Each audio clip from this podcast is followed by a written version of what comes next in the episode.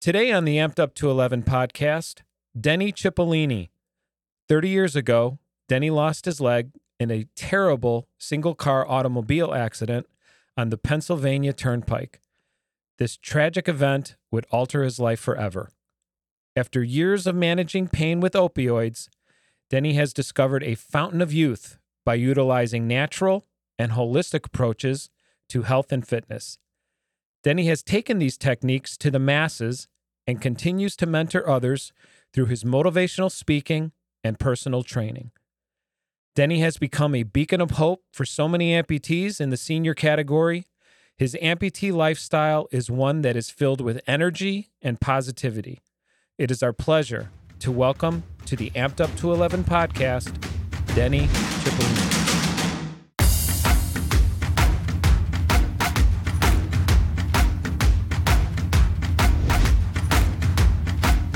How are you, Denny? What's up?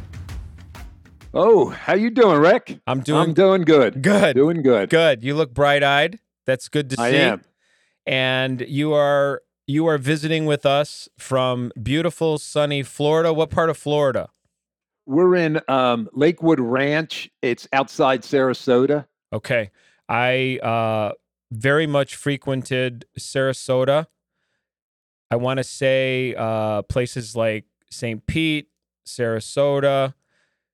I had some friends that had a place in Siesta Key hmm and spent many, many summers there. My parents also had a home on the Gulf near Captiva and Fort Myers.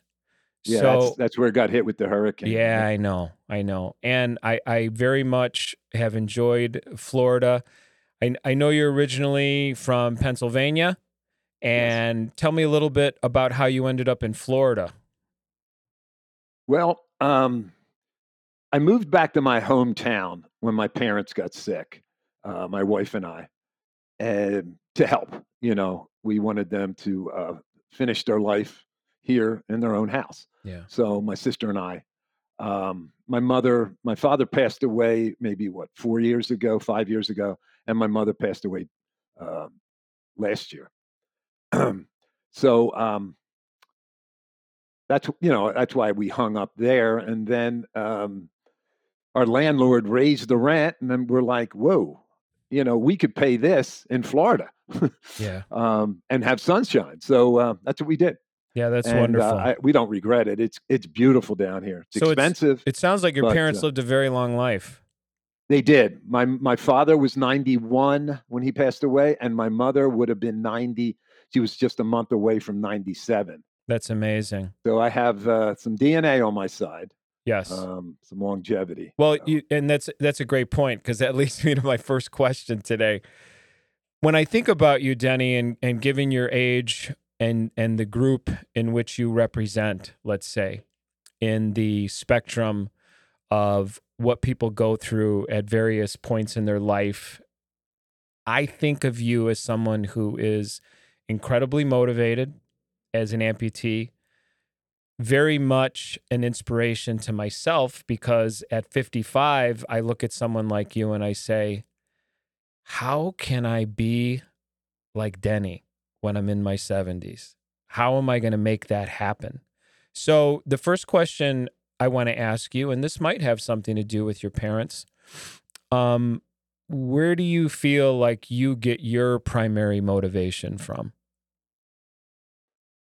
Well, my my both of those were hard workers.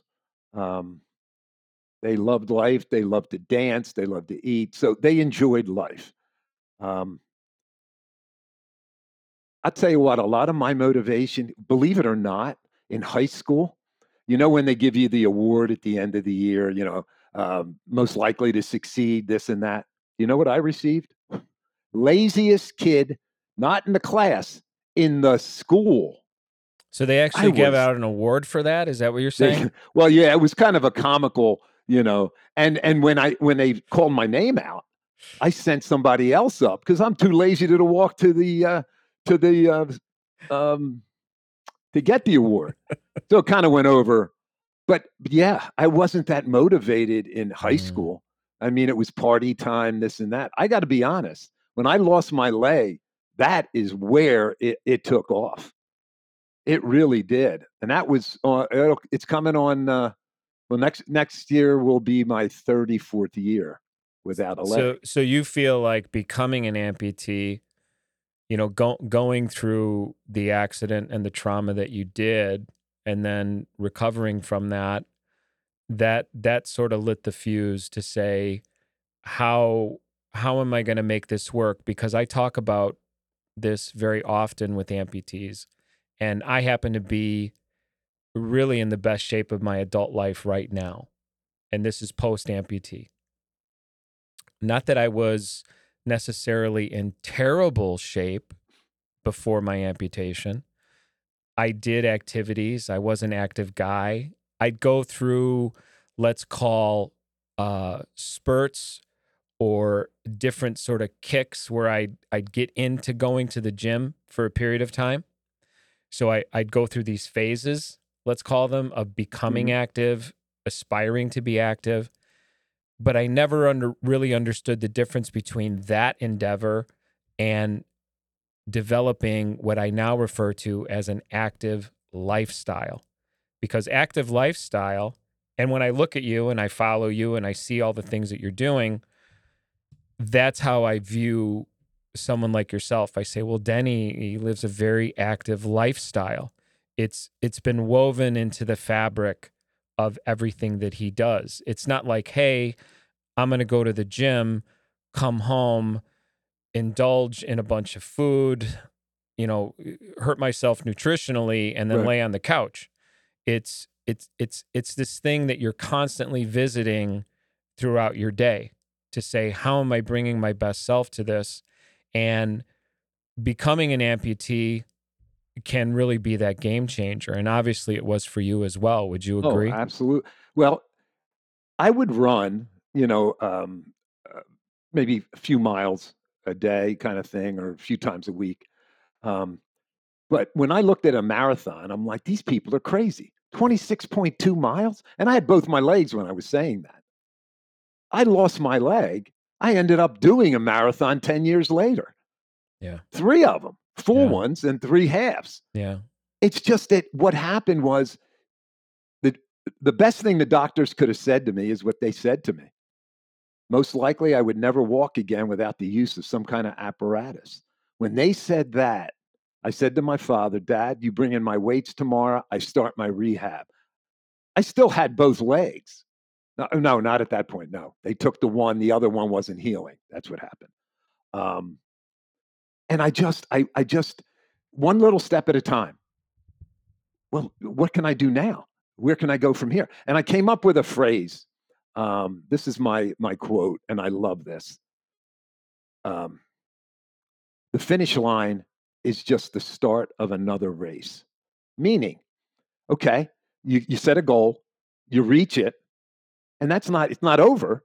You start another one and just keep moving forward. So for me, at 70 years old, I don't know if I felt this good at 40. Yeah. I mean it. I have found, I, I say the fountain of youth good nutrition. And and when when I say that, people cringe. They're like, "Oh, I have to eat that." No, it's good foods. Good foods. Um, I, I'm a, I love meat. I love red meat. Good quality meat. I think it's important to keep protein, um, to keep your muscles strong, especially as we get older. It's hard. Yeah. Um, and if I work out in the gym, I want to keep that muscle. Well, I've so seen your posts. I've seen your posts on on some of the food that you prepare. And I will and I will and I will tell you that very often I think, "Oh boy, I'm hungry." Because I'll see something that you post and you're you're you're you know, let's put it this way, it's great food porn for me because I see it and I go, "Oh man, this this is it. This is it right here." You know, I I, I I'm starving now and you're always very descriptive about what you've prepared right. and how you've done it and and things like that and I, I do think I, I am a big believer in balancing nutrition, mm-hmm. not not doing anything necessarily to an extreme. I do see a lot of people that I guess I perceive as doing sort of desperate things to reach certain goals in terms of whether it be weight loss or muscle gain, where they sort of swing to one very far end of the spectrum in terms of their nutrition. Right. And I, I have always felt that there is a way to enjoy everything um, Absolutely. in moderation. And if you want to, you know, treat yourself every once in a while to something that's a little indulgent, that's okay. It's ju- Absolutely. it's it's just Eh, don't do it all the time. And I I exactly. I always recall. I, I can't. Remember, I've seen so many food docs. I remember this one documentary where there was this this nutritional expert, world renowned guy. He said, "Nobody dies from one meal. People die from thousands of meals. Bad habits. Bad habits. Bad, bad. Yeah, they they constantly eat the same non-nutritious food. Hey, I have two beers a day. Yeah. I love the taste of beer, so I have my two a day. Now, of course, I'm working out and and I allow for that, but that's how I enjoy it. Yeah. and I look forward to that. Um, but here's one of the things I follow: eat first what your body needs, then eat what you want Mhm. and most likely um, you're not going to eat as much of that. My first wife we used to have the biggest fights. I make this beautiful dinner and she'd eat cookies right before dinner. I'd go out of my mind. And i'm italian and and it's like whoa. But um yeah I, it's it's so important to to to to feed your body the, the right foods. And i do supplement because uh, a lot of our food unfortunately is is um isn't up to snuff. It's yeah just, and I, uh, I i had seen a post that you did the other day. It was uh it, it was kind of like a you know a, a, let's let's just call it be, for for lack of my knowledge it, it was some sort of a protein shake that you would kind of put a whole bunch of different yeah my energy drink. your energy drink. There you go. Mhm. you you created this energy drink that pretty much was your I- i guess you could call it like your own secret recipe Mhm. of a number of different minerals and vitamins and and all these different things and i thought you know what what a commitment to his nutrition because let's face it denny everyone wants an easy fix everyone wants to take a pill you know everyone just Yes. wants to say you know just just give it to me in a in a, in a bottle and I'll drink it and hopefully that'll that'll fix Right. me and it seems like you're going after something that's a lot more high level in that you're you're breaking it down and saying okay what do I what what am I feeling that my body needs? Either I'm I'm lacking in in terms of my my food intake. I'm trying to build muscle. I'm trying to build my stamina my flexibility. I, I'm, I'm trying to survive in this this Florida heat. Yeah exactly. You know? And uh you know what what do i need? And and it, it was a, a pretty impressive list of ingredients that you would put together. Yeah and there's no sugar in there. Right. You know if you can buy an energy drink and it's loaded with sugars and all kinds of so i made my own and i use all the electrolytes but the thing that really has been big for me and i put that in my energy drink um, and i recommend this for a lot of people. Research it take a look at it but um, i put baking soda quarter teaspoon in my water hmm and what that does it makes it an alkaline water which is better for you it also gives you those electrolytes. Now, the other day, I'm out there in 115 index heat. I did five miles speed walking and I'm sweating, but I'm not feeling the heat. hmm And I'm taking, and I have this this water concoction that I make. Um, and you're getting getting a great tan by the way oh yeah, and that's the other thing. I don't use suntan lotion, um, but I've learned some other things and I apply them. I experiment on myself, and then I want to share it. hmm um, I want people to research it, but I really, you know, I'm old enough, and I've always done that. I've always wanted to share things that I've picked up on. Uh, I just, lo- I love doing that. Love seeing people. That's why I've been a trainer for 35 yeah the thing i wanted to ask you because i mean we're not that far apart in age you know i have found I, I, I spent about four years of my life where I was I was very very ill, Mhm. very sedentary, uh, had a number of operations, obviously an amputation included, and I went through a lot of atrophy, and I- I still feel like I'm very much a sort of deflated version of myself, and of course the the, the spaces hmm. of of let's call it my skin suit that used to inhabit much larger muscle tone ha- has now sort of deflated. Right. and although i'm i'm very much at, at a much stronger point than i've ever been much more flexible. Um, building muscle mass is something that i have very much thought eh, th- this is something that is important to me. And I I I have read things that you've mentioned in terms of muscle being such a critical part of moving into old age and how it, it it's sort of this building block that gives you all of these all, all of that fountain of youth that you keep talking about so help me understand from the the I'm trying to get some free personal training here Well, absolutely. Gi- give, give me some well, one of, I mean, one of the one of the most important things is strength training. Um, at least three times a, a week in the gym or at home, you want to lift weights, and you don't want to lift light weights. You want to go heavier. Yeah. Now, I'm not saying bodybuilding or, or you know powerlifting weights, but enough to put put some um, um, resistance on the muscle because Yeah. that's what makes it grow. Yeah.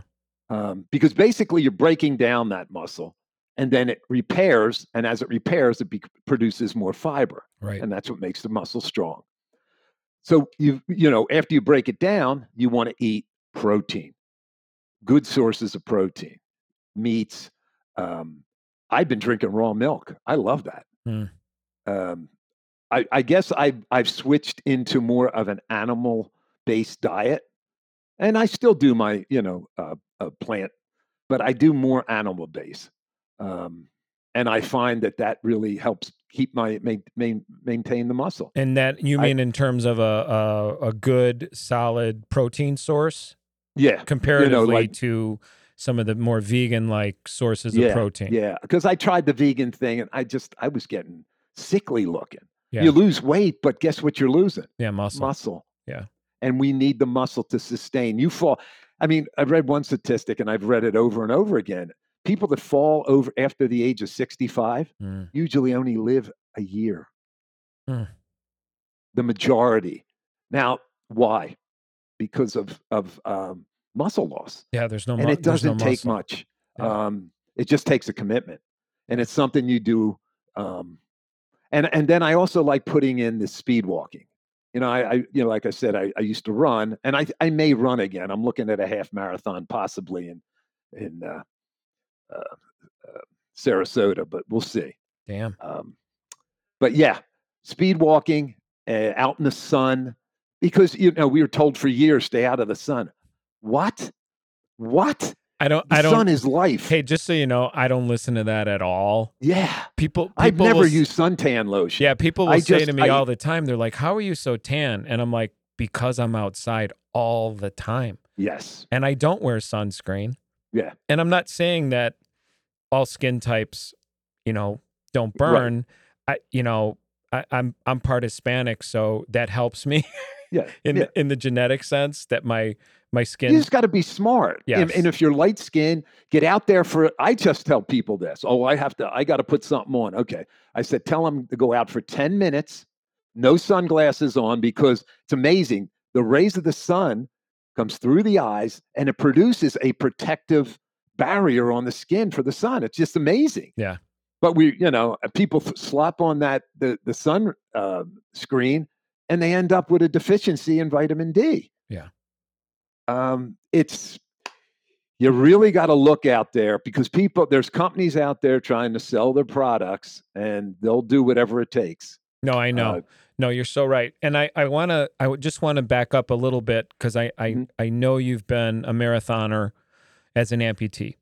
And I want you to try to recall what that looked like for yourself. And especially when someone is considering that type of event as an amputee, which to some of us, myself included, seems like an impossibility because how can I say it?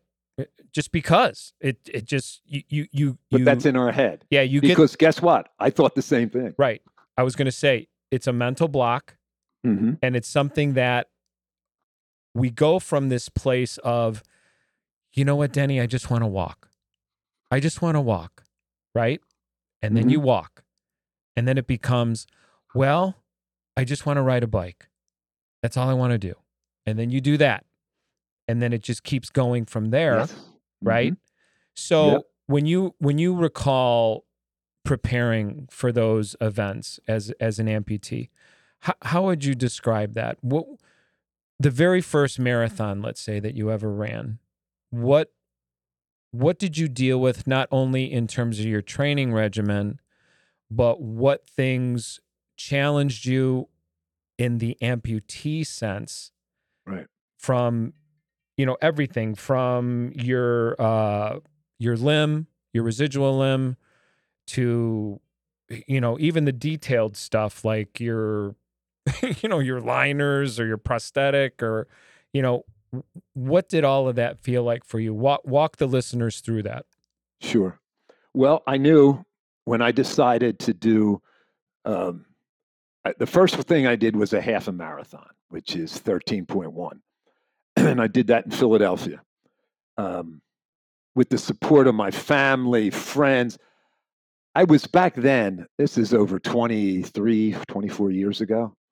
Um, back then, I was the only amputee out there.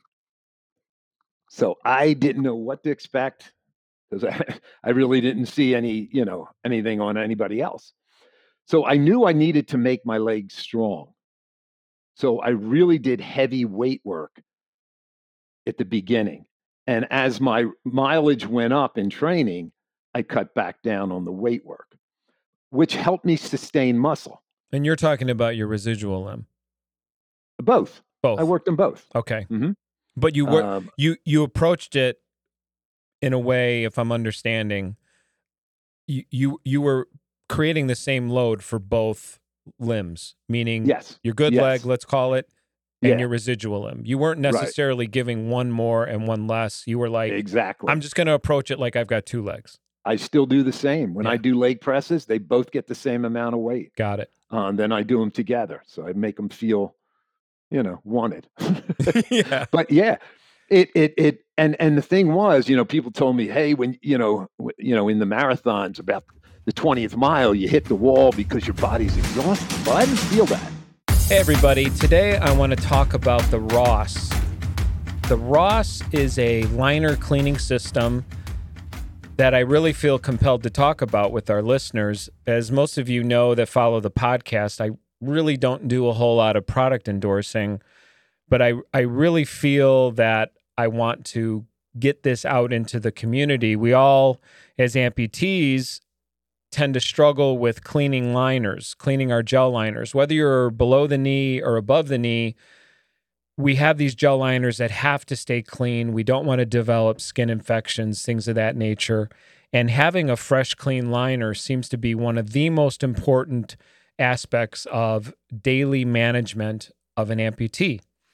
And I was introduced to the Ross system through the company. And basically, this device is something where you can put your liner into this sort of tube, let's call it. And within 10 minutes, or if you want a deeper clean, within 20 minutes, you get a fresh, clean liner. And I am just ecstatic about this. It provides me the ability to have clean liners all the time. I never have to put a liner in the tub, in the sink. I never really have to use soap and water again. And it's really been just a wonderful product and experience in terms of what is available to amputees.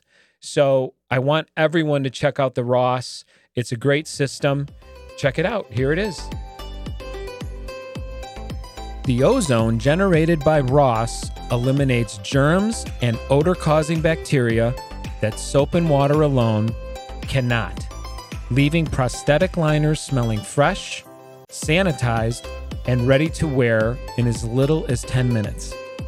Independent laboratory tested, the device rapidly eliminates 99.9% of bacteria that causes skin and soft tissue infections. The Ross sanitation process is compatible with all liner types, makes, and sizes. As a clinical grade device for home use, Ross is convenient and easy to operate at the point of care, in a clinic, or at home while one sleeps, eats, or watches TV. Check out the Ross today. I, I I feel I train pretty well as far as my strength that way. Um, one of the biggest problems is the sweat. I have to stop every mile, mile and a half just to pour the sweat out. Yeah. Um, the um, and that's one of the issues. Like you know, I'm at the 17th mile. Let's say I lean up against something, eh, you know, take the leg off, do do do, and to get started again. Whoa. Um, but and every marathon, I said the same thing. Within the first three miles, what am I doing out here? What are you crazy? I still got 20 some miles ahead of me. And I'm like, and you start, and then I went, whoa, that's a negative. Let's reverse that and take that out of there. You're going to do this one mile at a time. Um, because a marathon, I you, I, you would split up. You know, you could say 5K and you got what, four of them? Five of them. Um, Yeah. no, more than that. But anyway, any way you split it up, it always comes out, you know, wow, I still got this much more to do. But um, it was always good because people supported me Yeah. and they'd run up next to me and run with me and and and that just made me feel good. And back back when I did it, uh, uh, team in training was was uh, was doing it. And the good part about that is there was a lot of women that did that. So they kind of made it fun. The you know, you know they they kind of huddled around me and and we ran together. Sure. So it was fun. It, it was. Uh, um, but I'll never forget my first marathon um, coming down. It was in San Diego, Rock and Roll Marathon, 2000, year 2000. I'm coming down to the finish line. Now, my left leg, you know, the the amputation, that is, it, it's bleeding. It's just a mess. So I, I'm literally limping on it. Yeah. And the right leg, all of a sudden, it feels like I got shot in the hamstring. I Mm. go into a cramp. Both legs are like, oh, but they allow me to finish with my kids. So about 20 yards from the finish line, my two kids are waiting for me. I'm getting chills right now. Yeah. When I saw them, I just sprinted, grabbed their hands, and we headed for the finish line. I didn't feel any pain during that period of time. Later on, yeah, that's a different story. But that's what's important, I think, um, how, how, how our mind plays. You know, distract the pain. I know with phantom pain, one of the worst things, one of the worst pains anybody can feel, and I know you know what I'm talking about. Oh, for sure. Um, and I found a I found a way uh, to help with that. We'll get into that in a little bit. Yeah, and you know the the the story itself, you know about your kids, I I think is a huge is a huge point to sort of highlight because very often when I do meet new amputees and they reach out to me and the first question I usually ask them is what is your support system like? That's usually the first thing I say because so much of what you're describing as this this energy, this fuel that you had as an amputee, as an athlete, and obviously as a father came from your support system. And Mhm. people, all of us, I don't care what fitness level you are, I don't I, I don't I don't care what luck, walk of life you come from. So much of who we are is defined by the people that celebrate us and cheer us on. absolutely, And absolutely. and um you know so often people will say to me gosh you know how do you do it I mean, how do you make it look so easy, so normal? And my answer is always the same, which is it's because I have some of the greatest people in my life that support me and and give me everything I need to know that I can do whatever I want. It just depends on how badly I want it because I never have to worry if someone's going to support me in that. Right. So that And you know what's important too, Rick? yeah, I, I really believe because I, I see some people, you know, they're going through this and they feel sorry for themselves and they don't want anybody to help them and this and that. Well, I found early going that's wrong because they're suffering just like you are. Yeah. And they want to be a part. So let them help you. Let them, you know, do it together, experience it together.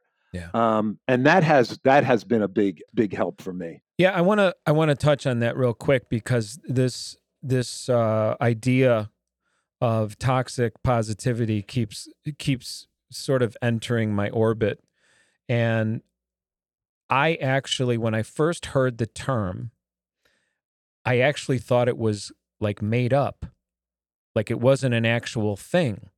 I thought toxic positivity, like what? I I, I don't I don't understand what I don't that- think I ever heard it. well, I'm it's kind of thi- anxious to hear. yeah, apparently it's a thing, and there is a a camp of people amongst many communities of people who have survived a trauma, like you and myself, that believe being positive can be toxic, that it can actually create more of a problem than help. And I very much push back hard on that. I push back very hard on it. And I say, you know, just like any other piece of advice, you don't have to listen. If I don't like what's being broadcast on the news, I turn the channel. Right. If I don't like what someone is saying at the cocktail party that I disagree with, I leave the room. Right. I don't necessarily allow anyone or anything to dictate who I am, what I want. We we are we are individuals and we have our freedoms. That's right. So so to condemn someone for allowing their positive nature, their their their light, their vibration, um, to try to try to tamp that down, um, I, I- I think it's cruel because so well, you know what that's about. tell They're me. too lazy to get up off their own butts. you know, seriously. I mean, put other people down that are doing things. yeah. Seriously. um, but here's one thing, though, out of that that I was thinking of. One of the things that bother me, especially on social media, um, amputees and, and even able bodied people doing these stunts that are dangerous. Mm, That I don't agree with. Yeah. I mean, you can get hurt, and people watch that and they go attempt it. I, I don't agree with stuff like. I mean, if you're if you're an amputee and you climb a mountain, that's a different thing. But some of the stuff, you know, uh, you know, on a skateboard, they're you know, I mean, one false move, you're you're done. yeah. no, Um, there there's a there is a lot of there is certainly a lot of content that tends to revolve around these sort of extreme sensationalism. yeah there's sort of these extreme stunts let's Yeah. call them and i you know i know that so much of it is motivated by uh, you know it, it's like clickbait. People are, are just wanting to get likes and, and get noticed. And and i i'm in the same camp as yourself. I think yeah that's just not really something that i subscribe to or that i want to promote. Um but at the same time i really feel that the amputee community in general seems to be divided very divided into two categories which is people that want to engage be positive look towards sources of inspiration things that are going to create forward movement in their in their lives and then there tends to be this other group that is in a very very dark space. Yeah, very very sort of down on what it is to be an amputee the why me? It's why yeah, me? yeah. The Why? pro- why? How did this happen to me? yes, But if but they're looking at it the wrong way. Yeah. I mean, of course, we all said that. Yeah.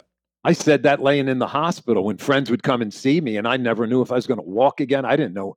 And um, but I got to tell you, biggest gift, best gift I ever got, ever got. Oh, it's it's I am so content where I am and and how I got here, and I wanna I want to reach this to other people. A lot of people, and I get haters. You know, oh, you must love yourself. You damn right I do. don't you? Don't you love you? If you don't, who will? yeah, You've got to spend the rest of your life with you. yeah, So you got to like you who you are. And if you don't, fix it. yeah. I I actually agree with that sentiment hundred percent because so much of my my later years now, you know, my let's call it my true adult life has been in realizing that to be happy, truly happy, and experience joy, you have to love yourself. You- Yes. You, you really have to take care of, prioritize, and love yourself.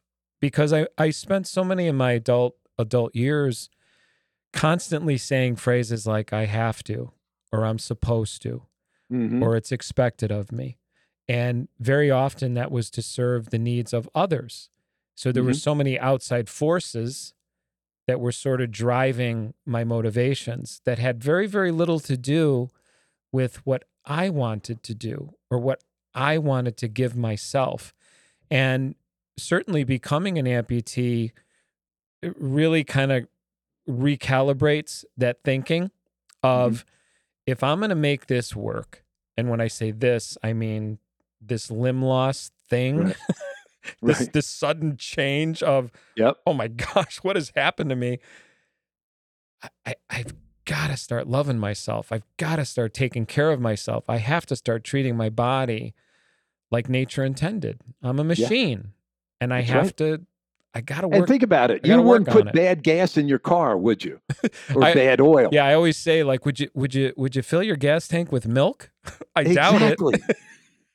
So you want to put the best in for for for whatever. And the amazing thing is the car will run better. Yeah. But so will we. But Yeah. we heal ourselves. We need to feed it the right things. No, absolutely. I want to I want to touch on some of what you battled with earlier in your your amputee journey.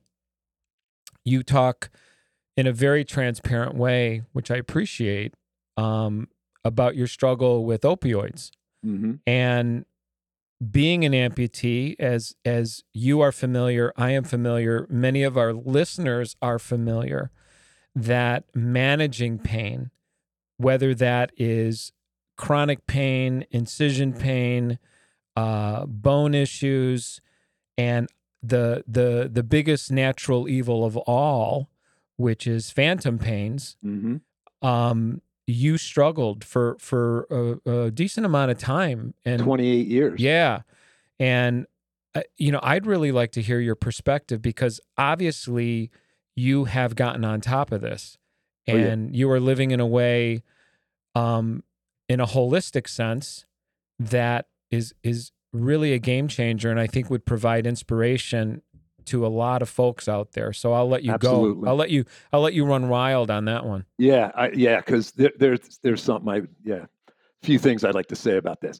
Well, obviously during this time, um, was the opioid, you know, let's give them out, you know, kind of thing. So pills, you know, whatever I wanted came to me. Um, and the problem with opioids, you need more, more, more, more to take the pain away. And and what I learned through the years, um, sometimes it's not just the it's it's the actual opioid and what it does to you what what it does that causes more pain. I couldn't leave the house without my satchel of pills because every three hours there it is calling me sending the pain um you know hey you got to feed us you got to feed us.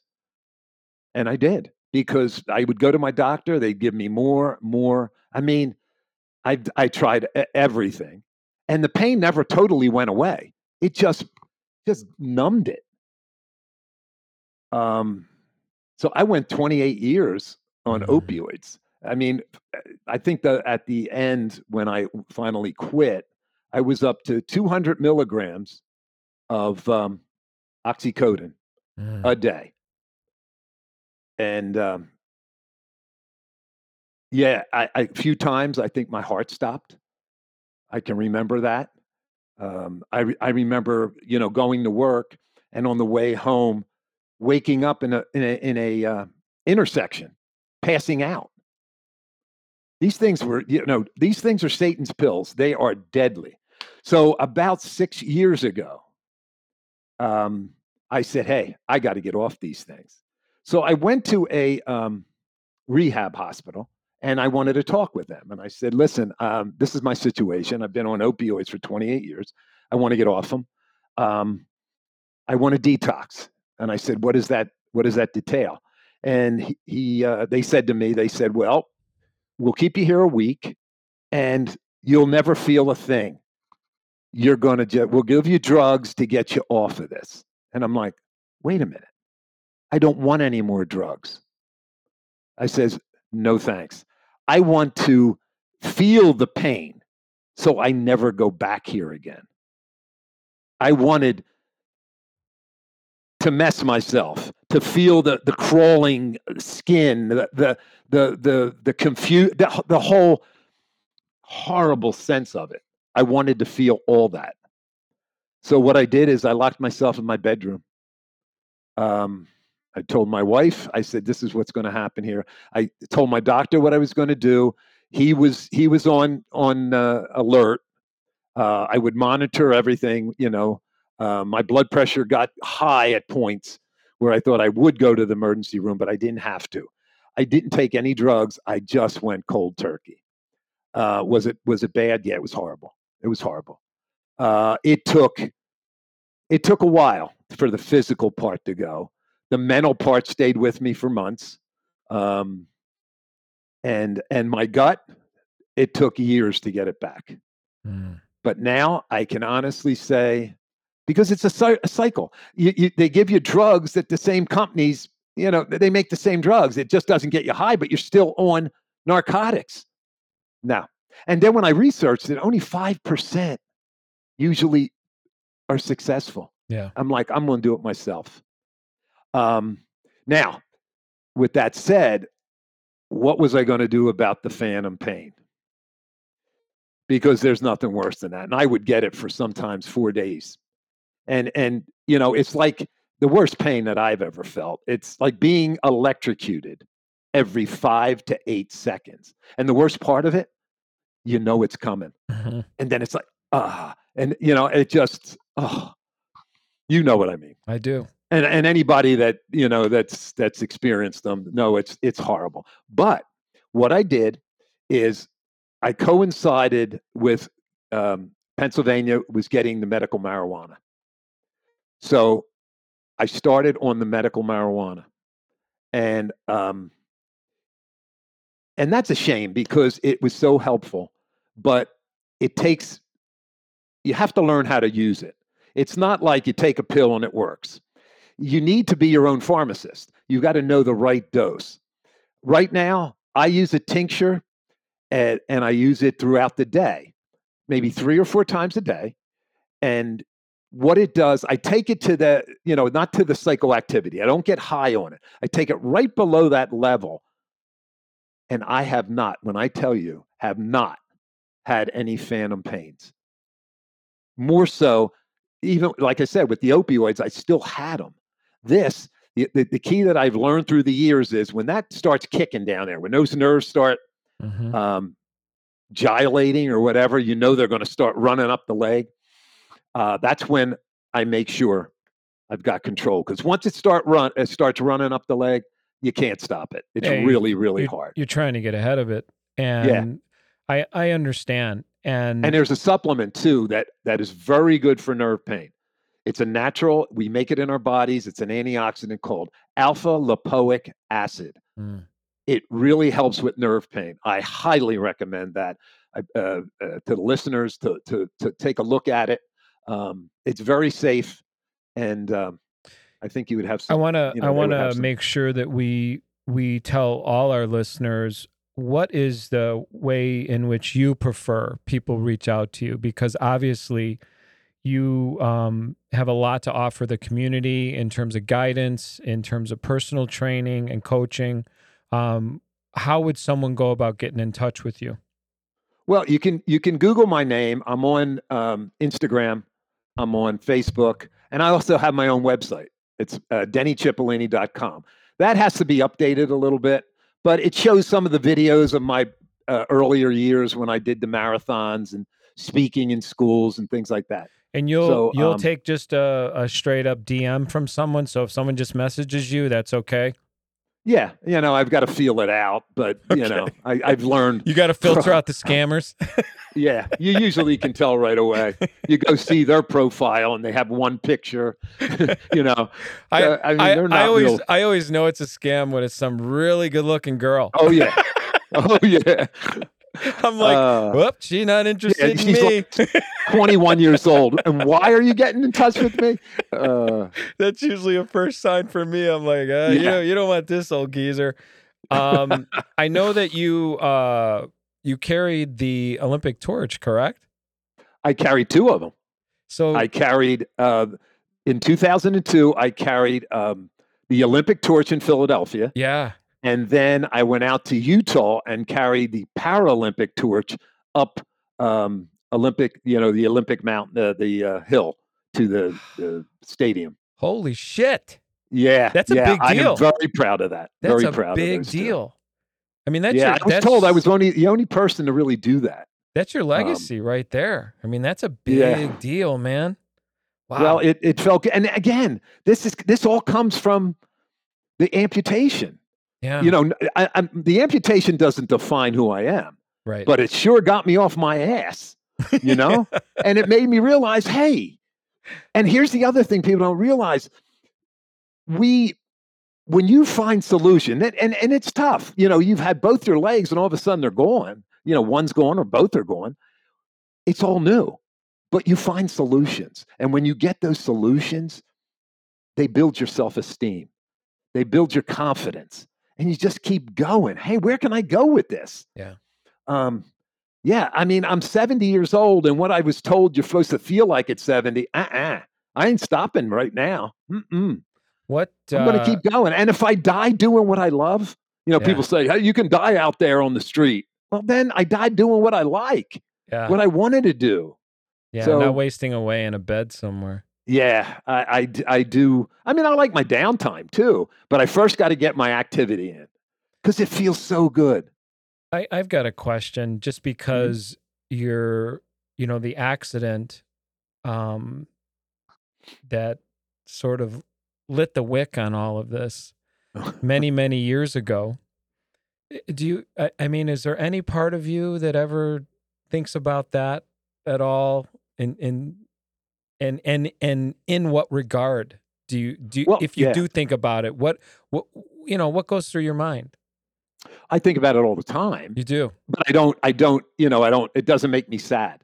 Mm. it makes me realize what i gained from that. And one of the most important things i gained when i was out on that turnpike both legs were severed. Yeah. Um, one was under the guardrail the other one was on the dashboard and the blood's coming out of me and I'm like, I'm going to die within two minutes if I don't figure this out. Yeah. So there we go with the solutions. So I made a tourniquet and put it on the one leg. The other leg I held with my hand. And the pain was excruciating. But then it got real comfortable where it was like was in a cloud. And I'm like, that's when I got scared because I'm going to die. Yeah. This is what death is.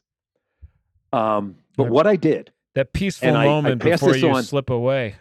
Yeah, what I did is I visualized. I visualized I was going to be in a safe place within a couple hours with doctors working on me and patching me back up. And I put that in my head and I believed it. You should have saw the blood. It started to slow down mm. coming out of me. And that's how powerful our minds are. Mm-hmm. That is how powerful it is. Like today, I was out doing my speed walk, and the other day I kicked it up a few extra miles, so I've got a sore on there, and it was hurting. But I'm like out there, I got to get out, you know. Um, and it started to, and in Florida, when it rains, it's not drizzling, it's pouring. So it's starting to pour. Uh, so I started to kick it up to head to some shelter. And again, it just brought to mind the pain was gone. You know, it was I, I distracted myself enough because I wanted to get to to dry spot. Um, so the, our minds, if we sit around, especially during phantom pain sessions, if you sit around feeling, you know, um, it's going to be worse. What I find sometimes you got to create other pain, kind of, Yeah. um, to take that away. Yeah.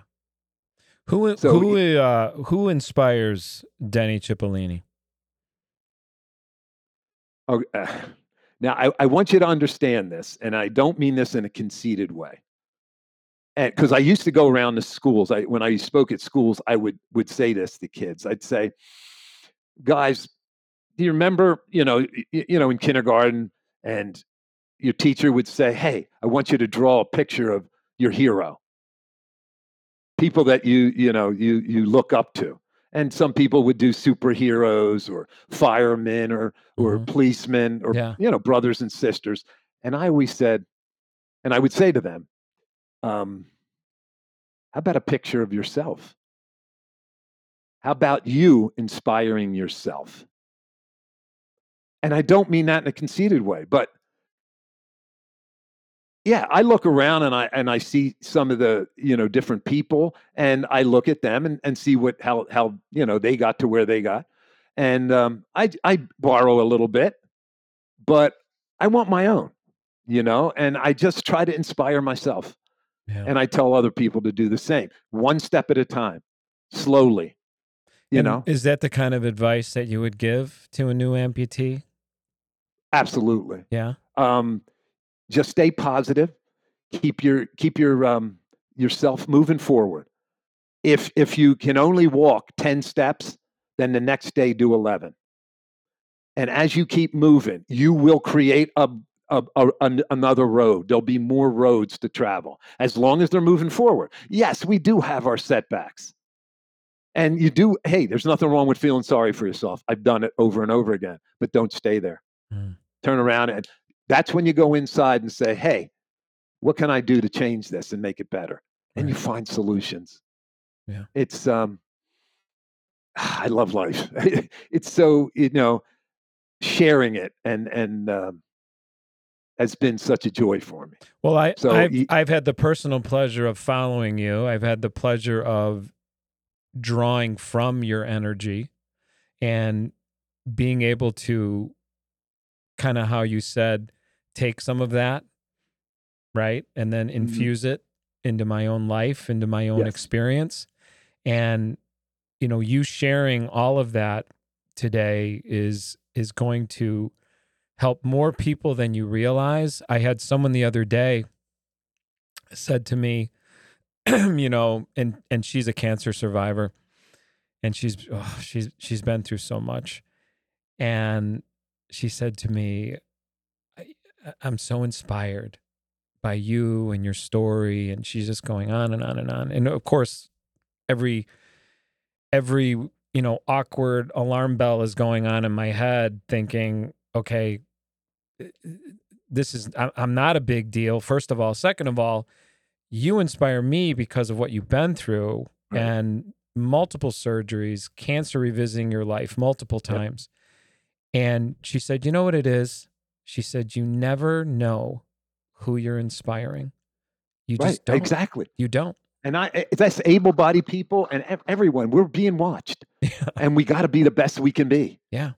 you know unless you just you know um you're those people that say positive you know what's it called toxic, Toxic positivity positivity. Yeah. Stop oh my being so gosh i'm going to be using that one I can't stand it.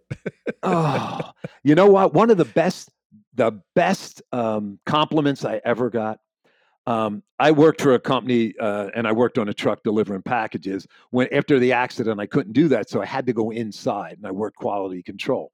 And i'll never forget um, this maintenance guy he was a friend of mine. He pulled up to me in his little cart and he says i got to tell you something.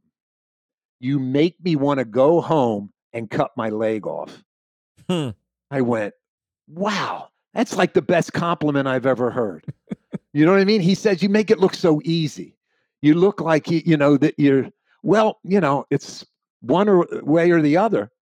Um, in two years, I will have had, you know, an amputation, one leg, for as long as I had two legs. Yeah. So then after that, you know, I would be more an amputee, longer an amputee than I was with, um, you know, when I was born. So, hey, you just such- learn. Yeah, that's such a mind blow to me in terms of, you know, looking at the course of your lifetime Yeah. and then and then measuring, you know, what what part of this experience has has been, you know, more predominant in my journey and to identify I'm I'm going to I'm actually going to live as an amputee longer than I did as what's considered to be an able-bodied, you know, not missing Right. any limbs kind of person. And that's such an interesting perspective to sit back and examine that and say, And the, and the thing is too, it gives purpose to what happened to us. Yeah. If if if we're inspiring people and and we're getting to people and getting them to to to look into themselves and like who they are, um, then this whole thing, my accident had a purpose. I didn't want to waste it. Yeah. And every day it, it gets even better. It gets even you better. you you have not wasted it. Um, I can Well, attest to that. I I so appreciate you taking the time to share your story, to share your wisdom as an amputee. I, I'm very grateful for that. Oh, And I'm grateful for you having me. you know, I, I I hope that you continue to allow us to follow you and be part of Absolutely. this amazing journey that you're on. Absolutely. Denny Chipollini, thanks for being here. My name is Rick Bontkowski. This is the Amped Up to 11 podcast, and we will see you guys next time. Thanks for listening.